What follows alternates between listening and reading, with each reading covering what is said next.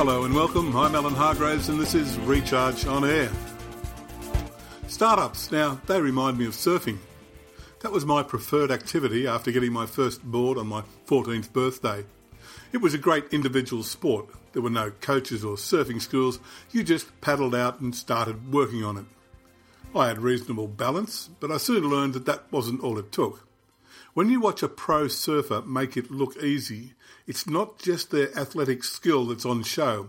What happens before you even get on a wave matters a lot. Four things can make a big difference. First is choosing the right wave. That's crucial. They all have different shapes. A wave that forms no rideable shape or closes out early, you only have two options pull out or wipe out. When you see a wave unfolding perfectly in front of the rider, it's not a coincidence. They picked the right wave. Secondly, waves come in sets. Rarely is the first one the best. It's often the second or third that offers the optimal ride. Then again, wait too long and the set is over. On a slow day, that's a serious pain. Thirdly, there's timing. You may not be in the right place to pick it up.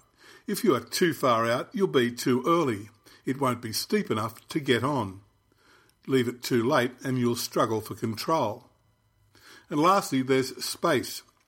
Sure, there's a loose kind of etiquette out there, but if everyone is trying to get on, there's little point in going for it unless you are in the prime position, that you have the speed, control, and point of entry that lets you own the wave.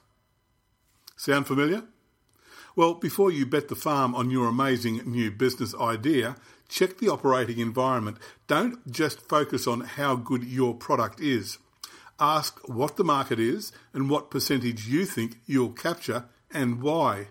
Is your initiative catching a wave that's got substance or is it just a fad that will pass? And then, is anyone else trying it? Do you need to be the first mover?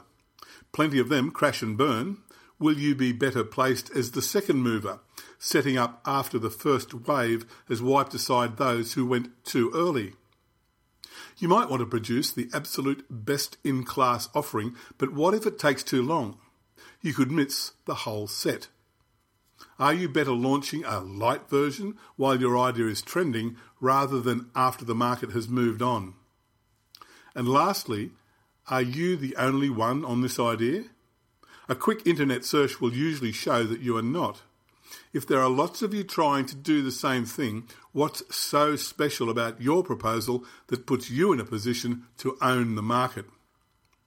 None of these is an easy call, and just having the skill and expertise to come up with a functioning idea doesn't mean you are in for a successful ride.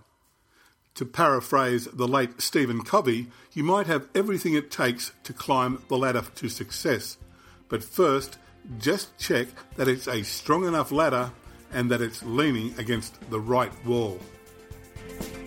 I'm Alan Hargraves. This has been Recharge on Air. Thank you for listening.